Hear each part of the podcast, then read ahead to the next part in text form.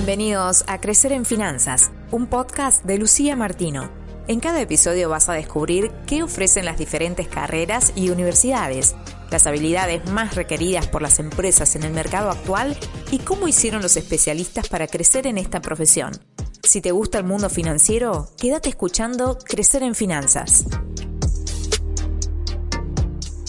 Segunda temporada del podcast Crecer en Finanzas. Y cuando armaba esta, esta temporada, lo que me di cuenta que estaba bueno volver a retomar distintos temas que yo había planteado en la primera temporada y actualizar esa información. Y en este caso quise volver a, algo que, que había generado en el primer episodio, que fue hablar sobre el CFA. Por eso estoy reunida con Agustín Frágola, CFA, vicepresidente del CFA Society Argentina. Hola Agus, ¿cómo estás? Hola Lu, ¿cómo va? Un placer estar acá nuevamente, te agradezco mucho la convocatoria y bueno, esperemos hacer una linda charla. Sí, sí, ojalá que sea como la primera, o mejor, ¿por qué no?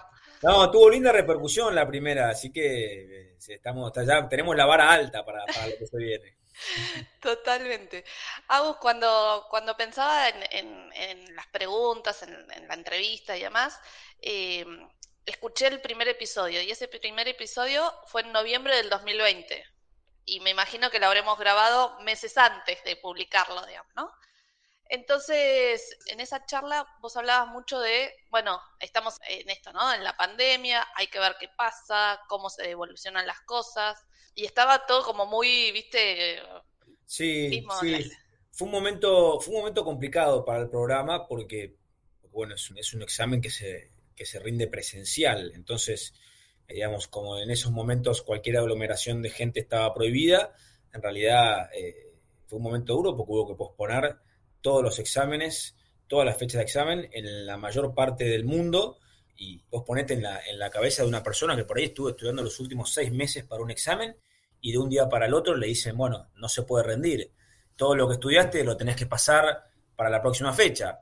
Y a los tres meses eh, la pandemia seguía. Entonces se volvía a reprogramar y a los tres meses la pandemia seguía y se volvía a reprogramar y de pronto se empezaban a abrir algunas sedes en algunos lugares del mundo, se empezaban a abrir para poder rendir, porque de vuelta, esto el examen es juntar a 300, 400 personas en un, en un lugar, eh, en las sedes grandes más todavía, a rendir, y eso por supuesto estaba totalmente prohibido, más, más acá en Argentina, ¿no? Entonces, eh, hubo gente que tuvo, palabra, con palabra polémica, pero reperfilamientos de tres, dos, tres exámenes, o sea, y eso uno puede pensar, bueno, en realidad te da tiempo para estudiar más, para ponerte más en tema, volvés a repasar las cosas. Y yo creo que no es tan así, porque uno viene muy embalado, muy metido en lo que está haciendo, y de pronto cuando uno lo van, lo van reperfilando, en vez de profundizar, se le puede agarrar por el lado de la desmotivación y, llega con tal vez menos tiempo con la cabeza metida en el examen, y eso atenta, me parece, contra la performance y, las ganas que, cada uno de los candidatos tiene para rendir. Así que la verdad que fue un año y medio bastante duro para el programa, todo 2020 y mitad del 2021. Por suerte, eso se está empezando a regularizar, eh, así que contentos, contentos por eso, no solo, en Argentina, sino en el mundo.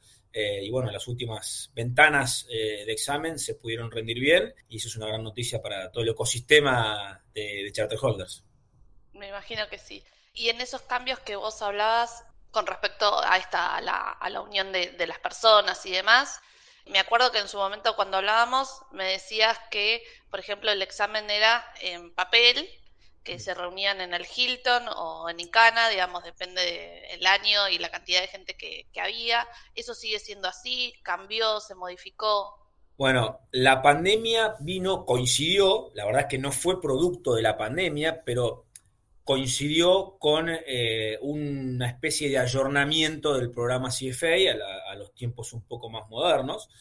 Eh, y ya antes de la pandemia estaba el proyecto de que el examen en papel eh, había que cambiarlo, había que hacerlo evolucionar.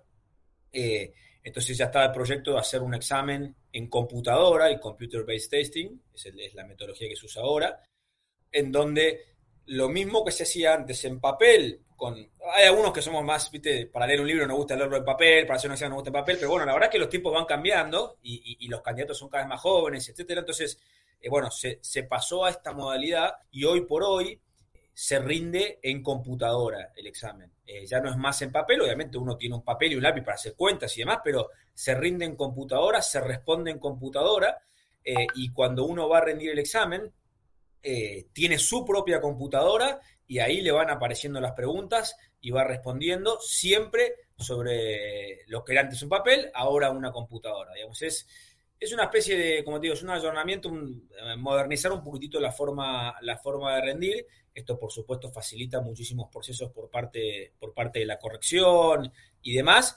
Complica otras cosas, ¿no? Porque no es lo mismo juntar gente para rendir en papel, en donde llevan las cajas con los exámenes, y otra, juntar gente en un lugar que tiene que tener una computadora para cada uno, con requisitos muy estrictos de seguridad informática, con requisitos muy estrictos en cuanto a los sistemas que tienen que tener para que la, computadora funcione bien, no se tilde, etcétera. Eh, bueno, eh, es, o sea, complica la logística, simplifica otras cosas, pero bueno, se va hacia eso, es la modernidad. Durante la pandemia, dada esta situación, digamos, de, mucha gente anotada y gente que no podía rendir, cosas anecdóticas, ¿no? Pero se intentó hacerse una prueba en varios lugares del mundo, entre ellos en Argentina, para que la gente pueda rendir desde su casa. Eh, que no era, la idea no era que esto, digamos, se convierta en una práctica común, fue intentar hacer una solución a los problemas que estábamos teniendo en ese momento. Y bueno, hubo, personas que sí, que rindieron en sus casas y la verdad que fue muy, muy complicado porque, porque bueno, primero porque el, el proctor o la persona que te está tomando el examen pierde mucho control de lo que estás haciendo, ¿no? Pero más allá, supongamos que, digamos, que el candidato que está rindiendo cumple los principios básicos de ética, etcétera, para, para poder rendir bien, Después está el, proveedor de Internet que cada uno tenga en su casa, digamos. Y acá en Argentina lo conocemos bien, digamos. Hay microcortes prácticamente todo el tiempo, entonces se les tildaba la computadora, desaparecían carteles que no sabían cómo resolver. Eh, entonces, la verdad que fue una prueba que no salió bien, no solo en Argentina, no salió bien en el mundo, entonces se, canceló. Eh, pero lo que quiero mostrar ahí es un poco la flexibilidad del Instituto para tratar de adaptarse a los diferentes momentos. No fue una buena, una buena experiencia, por suerte, digamos, en, ese, en todo ese proceso se volvió a la presencialidad, o cada vez más se vuelve a la presencialidad, y bueno, ya está, ya recuperamos, digamos, la normalidad en rendir el examen, de vuelta, habiendo cambiado del examen en papel al computer-based testing hoy por hoy. Ok, y hoy por hoy, ¿dónde lo hacen?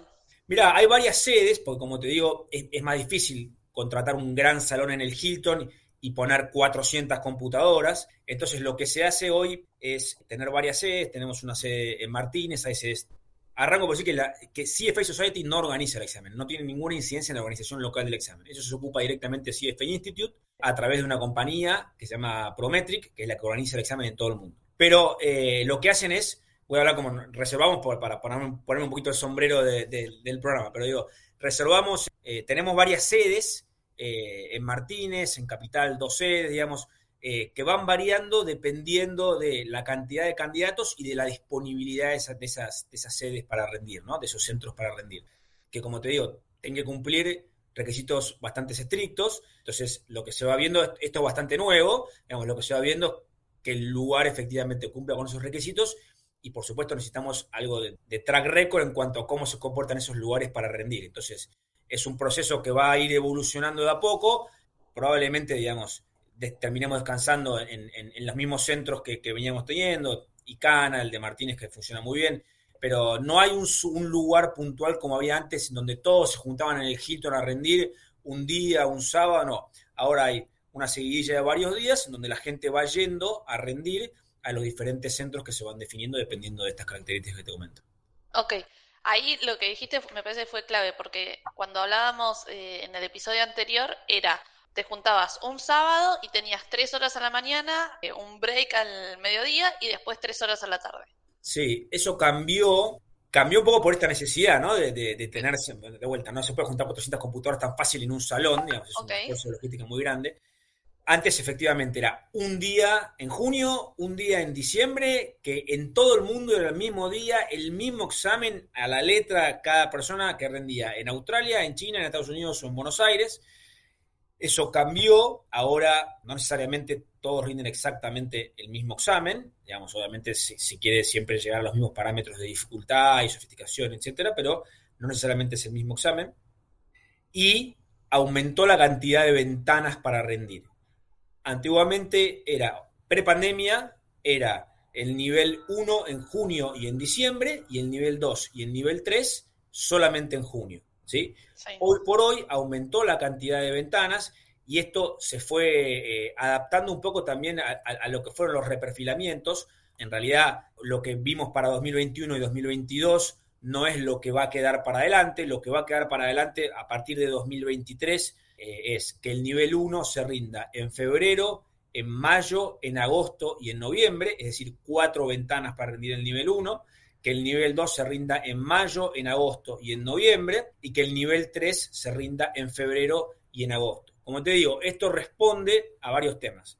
El primero, todo este tema de logística y computer-based testing, digamos, entonces los, los, cupos para rendir en algunos lugares son más chicos. Pero aparte también en tratar de adaptarnos a, la realidad actual, ¿no? En donde, digamos, los candidatos tienen diferentes necesidades y, tal vez, digamos, se les complica rendir en algún mes puntual, entonces, digamos, les dan más ventanas para poder rendir.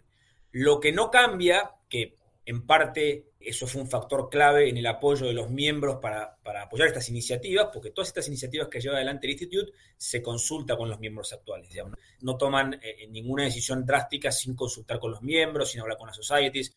Entonces, lo que no cambia es que una persona que rinde cualquiera de los tres niveles, le vaya bien o le vaya mal, para volver a anotarse, es decir, si a uno le fue bien, para anotarse en el nivel siguiente, si uno le fue mal y quiere volver a intentar para anotarse en el mismo nivel, tiene que esperar mínimo seis meses.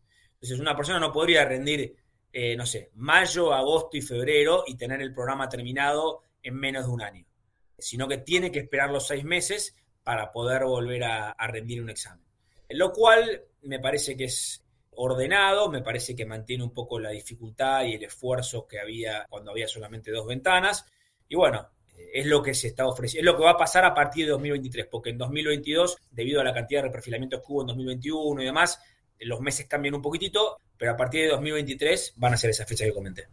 Ok, pero si yo rendí en el nivel 1, dijiste más o menos en febrero, si no me equivoco, tengo que esperar seis meses, o sea, a partir de agosto podría empezar a rendir y me da, digamos, sí me da tiempo que en un año rendir el 1 y el 2 o no te da tiempo tampoco. Yo podría hacer, a ver, como para hacerlo bien, eh, digamos, el, el extremo, digamos. Posible, sería rendir, ah, de vuelta, esto a partir de 2023, rendir en febrero el nivel 1, en agosto el nivel 2 y en febrero el nivel 3. Entonces, en un año puedo haber rendido los tres exámenes. No hace falta que te comente, digamos, que eso es una sí, sí, tremenda. importante, digamos, cada nivel tiene seis libros de este tamaño que involucran, digamos, eh, todo el espectro de temas existentes en las finanzas. Y bueno, hay gente muy inteligente que puede hacer el intento, no es lo común. Antes, como mínimo, tardabas dos años y medio por estas ventanas de, junio, eh, el nivel 2 y el nivel 3. Hoy se podría rendir, el, digamos, los tres niveles en en un año, como digo, febrero, agosto y febrero, siendo al extremo. No tenemos track record como para decir si alguien lo hizo o no lo hizo, porque, porque esto es muy nuevo. Y después lo otro que cambió, antes era, cuando digo antes siempre es prepandemia, ¿no?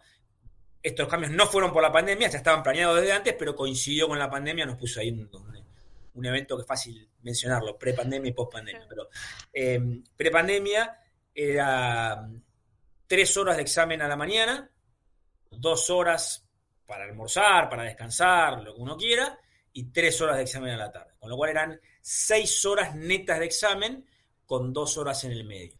Lo que es a partir del computer-based testing es que ahora cambió la duración del examen, son 135 minutos primero, es decir, dos horas 25. Claro, casi dos horas y un poco más. Eh, sí, son casi dos horas y media. 30 minutos de recreo, de descanso, y 135 minutos a la tarde. Con lo cual son en total, cuatro horas y media de examen, toda la explicación, la previa, además, son más o menos cinco horas y media, pero netas son cuatro horas y media de examen. es decir, el examen se acortó un poco, no demasiado, se acortó un poco, también se acortó el descanso en el medio, sigue siendo una jornada ardua, digamos, para, para el que tiene que rendir, porque tiene que estar metido todo el día. Yo no me acuerdo si yo conté esta historia en el, en el, en el capítulo 1, de lo que fue mi nivel 2, parece que es una linda historia, por eso la menciono, pero yo rendí el nivel 1 recién casado, es un buen examen para hacer cuando uno ya está en, pareja estable, porque le da, le da tiempo para, estudiar y demás. Rendí el nivel 1 recién casado y me anoté eh, ahí al toque para el nivel 2 y mi mujer en el medio quedó embarazada, gracias a Dios, y el nivel 2 lo rendí, en ese momento se rendía un sábado de junio, y yo tenía fecha para mi primera hija para que nazca el mismo día que yo rendía. El nivel. O sea, el sábado que yo rendía tenía fecha de parto de mi primera hija. Y por supuesto, como los hijos vienen de manera impredecible, nació el viernes a las once y media de la noche. Así que yo fui a rendir el nivel 2. El Casi sin dormir. Claro, el sábado a las 8 de la mañana estaba, yo rendí en Icana en ese momento. El sábado 8 y media, a las 8 de la mañana estaba como un soldado en Icana, habiendo dormido en el sanatorio tres, cuatro horas netas. Mi mujer que me sacó el sombrero sabiendo que yo rendía y todo lo que yo había preparado, digamos, intentó dentro de lo posible, acababa de parir, digamos, pero dentro de lo posible darme la noche lo mejor posible, pero nada, padre primerizo, aparte, digamos, todo con todos los medios que eso implica, pero lo que digo es, una, es, una jornada súper estresante, para mí fue tremenda, porque encima, digamos, yo estaba rindiendo, son eh, seis horas de examen, más dos en el medio, más una y una, o sea, son ocho o nueve horas que estuve ahí, mientras mi mujer estaba con nuestra primera hija en el sanatorio, acompañada de la familia y demás, pero bueno, yo rindiendo con el teléfono apagado. Nada, fue una jornada difícil, por suerte me fue bien en ese examen, y aparte el nivel 2, que es el, más largo, así que no sé si es más difícil, porque cada uno es subjetivo, pero el más largo. Y, pero digo, a pesar de haber acortado el examen, sigue siendo una jornada tremenda para, para el candidato, en donde tiene que focalizarse lo máximo posible para, porque uno a veces estudia un montón, un examen, eh, y tiene un mal día, y por más que sabía un montón y tuvo un mal día, bueno, son cosas que pasan en la vida, ¿no? Entonces, hay que tratar de llegar lo más, lo más preparado posible y lo más mentalizado posible, sobre todo el examen, para afrontar esa, jornada tensa. Tensa. Y, en ese acorte de, tiempo, ¿también cambiaron el tipo de formato que era en cada nivel o sigue siendo el mismo? No, el formato es, es el mismo. Sí, por supuesto, son menos preguntas que antes. El formato sigue siendo multiple choice. En el nivel 1, a ver, Tampoco se puede dar demasiado eh, detalle de lo que es el examen por los principios del programa, que no, se puede hablar de cosas puntuales, pero digamos, eh, es todo multiple choice el nivel 1, eh, el nivel 2 son casos con preguntas multiple choice y el nivel 3, una parte son casos con preguntas multiple choice y otra parte es lo que se llama essay, que es escribiendo, digamos, ¿no? Redacción, digamos. Sí, tiene una parte de redacción. ¿Por qué? Porque, digamos, la lógica del programa está pensado para que el nivel 1 y el nivel 2 sean herramientas para desarrollarse en el mundo de las finanzas. El nivel 1, herramientas, el nivel 2 profundizando y agregando unas herramientas más. Y el nivel 3, aplicación de esas herramientas en eh, más casos reales, digamos, es más de, aplicación que de, nuevos conceptos eh, teóricos, si uno, si uno quiere. Todo el examen todo el programa está pensado para personas que practican, digamos, ¿no? Para, profesionales que trabajan de eso. No es un examen que quiera formar grandes teóricos, sino que está pensado para practitioners. Está armado y revisado todos los años por personas que trabajan en el mundo de las finanzas y lo, a lo que se apunta es que, a uno se, que uno se pueda desempeñar en ese mundo. Entonces, bueno, ese es el formato, dependiendo un poco de cómo, de cómo profundiza cada uno de los niveles. Claro. Bueno, es uno de los requisitos, ¿no? Esto de que tengas práctica en el mundo financiero, además de los exámenes. Efectivamente, efectivamente, para rendir el nivel 1 uno tiene que tener un bachelor's degree, o sea, tiene que tener eh, eh, ahí el, título para poder entrar al nivel 1. Rinde el nivel 1 y después, bueno, para el nivel 2 tiene que haber aprobado el nivel 1, para el nivel 3 tiene que haber aprobado el nivel 2, por supuesto, pero una vez que uno rinde y aprueba los tres niveles, que en general no sucede de manera consecutiva, en general o el promedio eh, del track record que tenemos de los últimos años, siempre lleva un poquito más de tiempo. Eh, hay que repetir algunos de los exámenes en general. Aparte de aprobar los tres exámenes, requiere otras, eh, otros requisitos para poder ser miembro. Entre ellos es cumplir con una determinada cantidad de horas trabajando, habiendo trabajado en finanzas. Es decir, uno no se puede recibir, no trabajar, rendir otros niveles y convertirse en charter holder. Porque uno tiene que tener experiencia laboral que esté validada por otro miembro. Entonces, es más, creo que es por dos miembros. Uno presenta su experiencia laboral, dos eh, la validan dos miembros y recién ahí se cumple ese requisito de experiencia laboral. Son 4.000 horas, si no me equivoco, eh, de, experiencia laboral en el mundo de las finanzas para poder convertirse en, charter holder. Ok, perfecto. Y hablabas mucho en el episodio anterior de que el programa CFA es un programa financiero, digamos, de finanzas, que está todo el tiempo en cambio con nuevos temas, con nuevos conocimientos que se van agregando. Eso, producto de la pandemia, generó otro tipo de, información y de temas. Mira, yo, en, en, algunas partes lo veo muy de cerca porque soy profesor de curso, por ejemplo, del nivel 1 que se da en algunas universidades, ¿no? Y yo a mí me toca dar eh, dos temas, Quantitative Methods y Corporate Finance, Corporate Issues. Y la verdad es que todos los años, yo como profesor y los demás profesores de los cursos, tenemos que estar constantemente revisando que no haya habido cambios materiales en lo que estamos, en lo que estamos dando. Este año 2022 hubo bastantes cambios en los temas que yo estoy dando, pero lo que me refiero es, constantemente se va revisando la bibliografía, reordenando los temas que requieren ser reordenados, porque se les ocurre una mejor manera de mostrarlos y porque aparte va cambiando el mundo. Por ejemplo, para ponerte ejemplos bien concretos, uno de los últimos temas que se agregaron fue todo el tema fintech, todo el tema criptoactivos, digamos, todo eso se fue agregando eh, a la bibliografía. Obviamente tiene que ir acompañado de, una, digamos, de, un, desarrollo en el mundo real eh, considerable para no, digamos, agregar cosas que tal vez no, vienen al caso.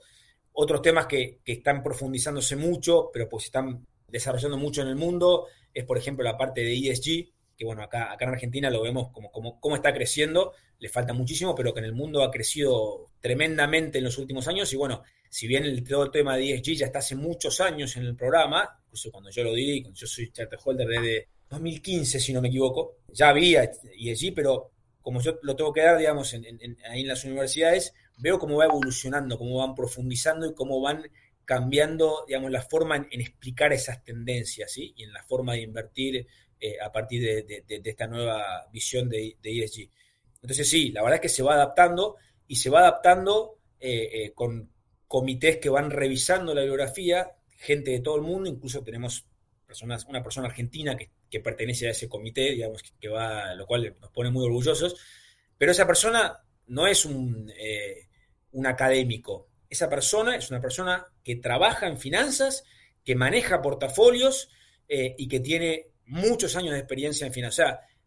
Esto se, va, esto se va actualizando desde la visión de la gente que trabaja en finanzas, de los profesionales en finanzas. O sea, no desde el punto de vista de académicos que eh, a veces, digamos, después de muchos años atrás de un escritorio sin efectivamente trabajar de esto, uno tal vez pierde cierto contacto con, el día a día, con la realidad del día a día y con cómo se aplican los conceptos. Acá, de vuelta, se pone mucho énfasis en eh, los practitioners y esos son los que revisan y van actualizando eh, los temas.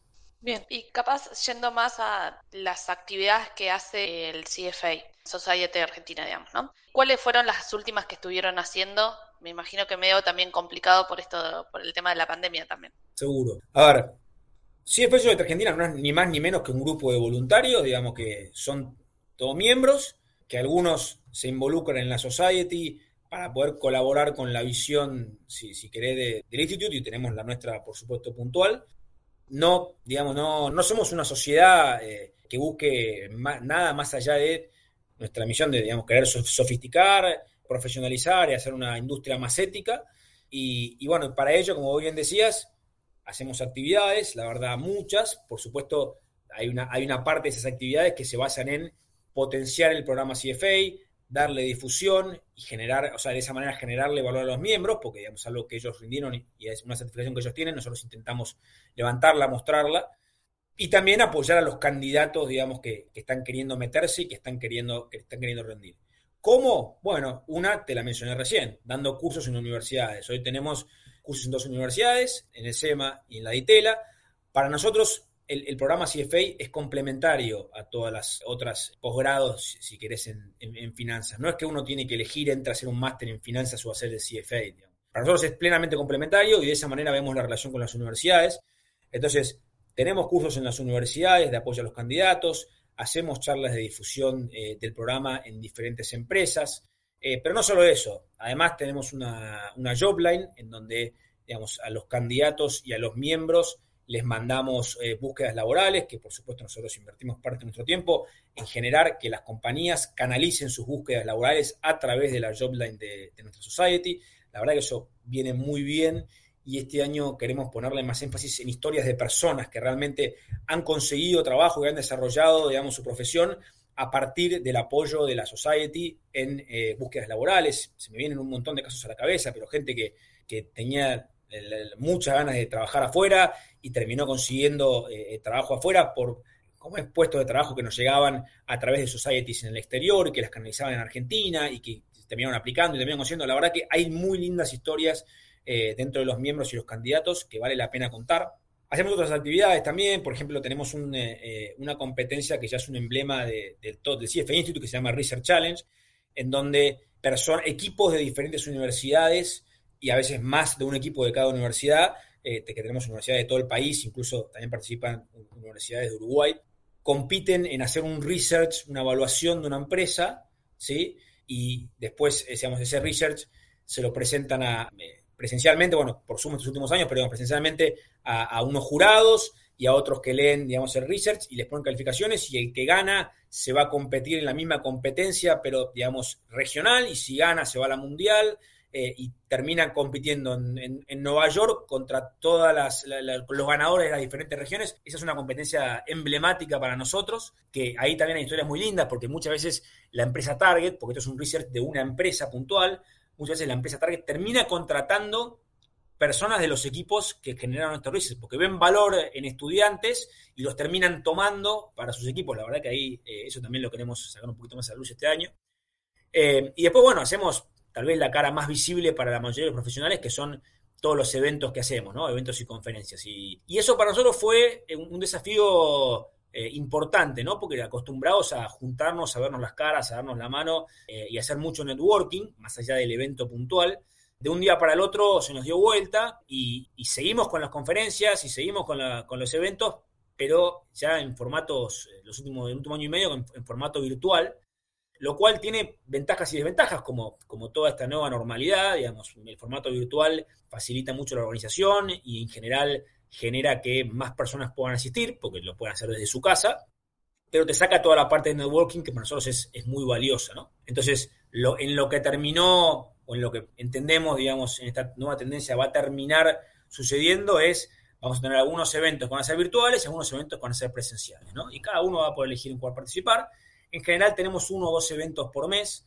este año, por ejemplo, hicimos un evento de ETF. Recuerden que hace poquito salieron los CDRs de ETF, entonces hicimos un evento eh, de ETF y la verdad que salió, que salió muy bien. La semana pasada hicimos otra conferencia del tema, por supuesto, de, la guerra de Ucrania y cómo eso pega en los mercados, eh, no solo locales, sino internacionales. Tuvimos un speaker, una portfolio manager que trabaja en Londres, una chilena que trabaja en Londres. Lo hicimos conjuntamente con CFA Society Uruguay.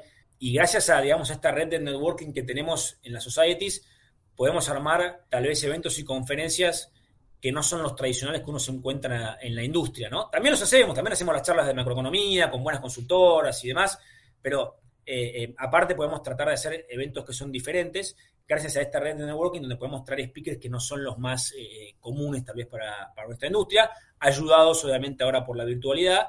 No vamos a dejar de hacer eventos presenciales, a mí particularmente me gustan mucho los eventos presenciales, me parece que cara a cara es fundamental, pero bueno, estamos en, esto, en esta nueva tendencia en hacer algunos de una manera, otros de otra manera. Eh, y la verdad es que vienen saliendo muy bien, vienen saliendo muy bien. Le vamos a seguir metiendo empuje a eso, por supuesto.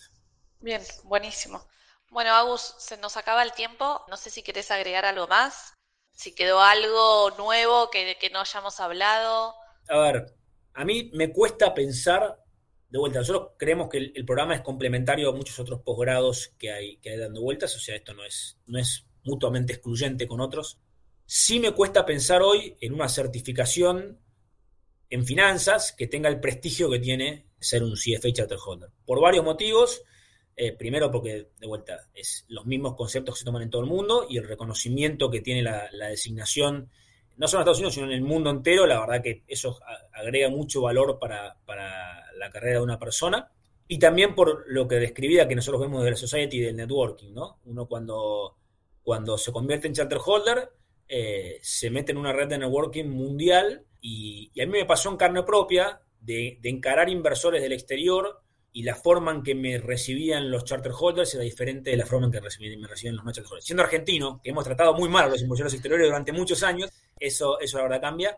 Me parece que es una certificación lindísima, me parece que vale la pena encarar el proceso, que por supuesto el que se mete tiene que saber que es un proceso arduo, que es un proceso de mucho estudio, que, cuesta, pero que yo estoy convencido, digamos, que tiene recompensa. Y tiene recompensa no solamente para las carreras corporativas clásicas, sino que tiene recompensa para, para las iniciativas propias, para los emprendedores eh, en finanzas. No viene al caso, pero me sobran los ejemplos de profesionales que emprendieron sus propias compañías y que, y que se apoyaron también en el programa para, para llevarlo adelante. Así que eh, valentía, y, bueno, los invito por supuesto a que se metan, a que pregunten y a que desde la Society por supuesto les vamos a estar ayudando en lo que podamos para, para que puedan afrontar eh, estos tres exámenes que son que no, que no son que no son para nada fáciles. Una más te dejo nada más. Dale. El, el eh, que me vino ahora a la cabeza, porque nosotros, y digamos, lo, más conocido de CFA Institute es el programa CFA, sin duda, sobre todo en Argentina, digamos, es, es el emblema, es lo más prestigioso que tenemos. Hay otras, hay otras dentro del programa, dentro del instituto, perdón. Una que a mí particularmente en este momento me gusta mucho es una certificación en ESG, que, que charlé un poquito de ese tema, sobre todo porque es un tema que está tan eh, en boca de todos en el mundo que me parece que vale la pena. Por supuesto, si yo tengo que decir hagan una o la otra, bueno, el, programa CFA, digamos, la excelencia que tiene, no, lo van a encontrar en otras certificaciones, pero me parece que, para el que quiere meterse en este tipo de temas de ESG, hay una certificación que nace en Londres y que se terminó siendo mundial y hoy uno se puede anotar en esa certificación, es una certificación mucho más fácil, de un solo examen, más corta, digamos, eh, pero que está tomando mucho, mucho impulso, la verdad, en el mundo. Así que también, también tenemos esas alternativas. Ok, ¿y dónde pueden averiguar o contactarlos para más información? Tenemos eh, redes sociales, eh, la Society tiene redes sociales, Twitter, Facebook, Facebook se usa menos ya, ¿no? Pero Twitter, Instagram, LinkedIn, por supuesto. Pueden contactar, digamos, en, en los eventos que armamos. En general, no siempre, pero muchas veces los abrimos para que venga, para que venga el público, así que eh, recontra invitados. Nos pueden hacer consultas puntuales eh, a nosotros eh, personalmente, digamos, estamos felices de poder responder cualquier duda que cada uno tenga, e incluso, digamos, orientarlos en temas como becas, en temas como ventanas, digamos, de cómo es para anotarse y para rendir, en consejos, la verdad que ahí estamos súper disponibles para, para que cada candidato pueda pasarnos sus dudas. Buenísimo. Bueno, Agus, te agradezco muchísimo el tiempo, me encantó volver a tenerte. Ya es como una cábala casi, así que para la tercera temporada te estoy comprometiendo casi. Ya estamos, ya estamos. Cuando voy, ya podemos agendar si quieres, no hay problema. Dale, te mando un beso y muchas gracias. Muchas gracias a vos, Lu, un saludo para todos y bueno, felicitaciones por, por esta iniciativa que estás teniendo. A vos, gracias. Hasta luego. Chao, chao. Y así llegamos al final de este episodio. Para más contenidos, seguinos en nuestras redes sociales, Instagram y Twitter. Y también puedes suscribirte a nuestros canales de Spotify, Google Podcast, iTunes, iBox y YouTube para escuchar todas las entrevistas de Lucía Martino en este podcast Crecer en Finanzas. Hasta la próxima.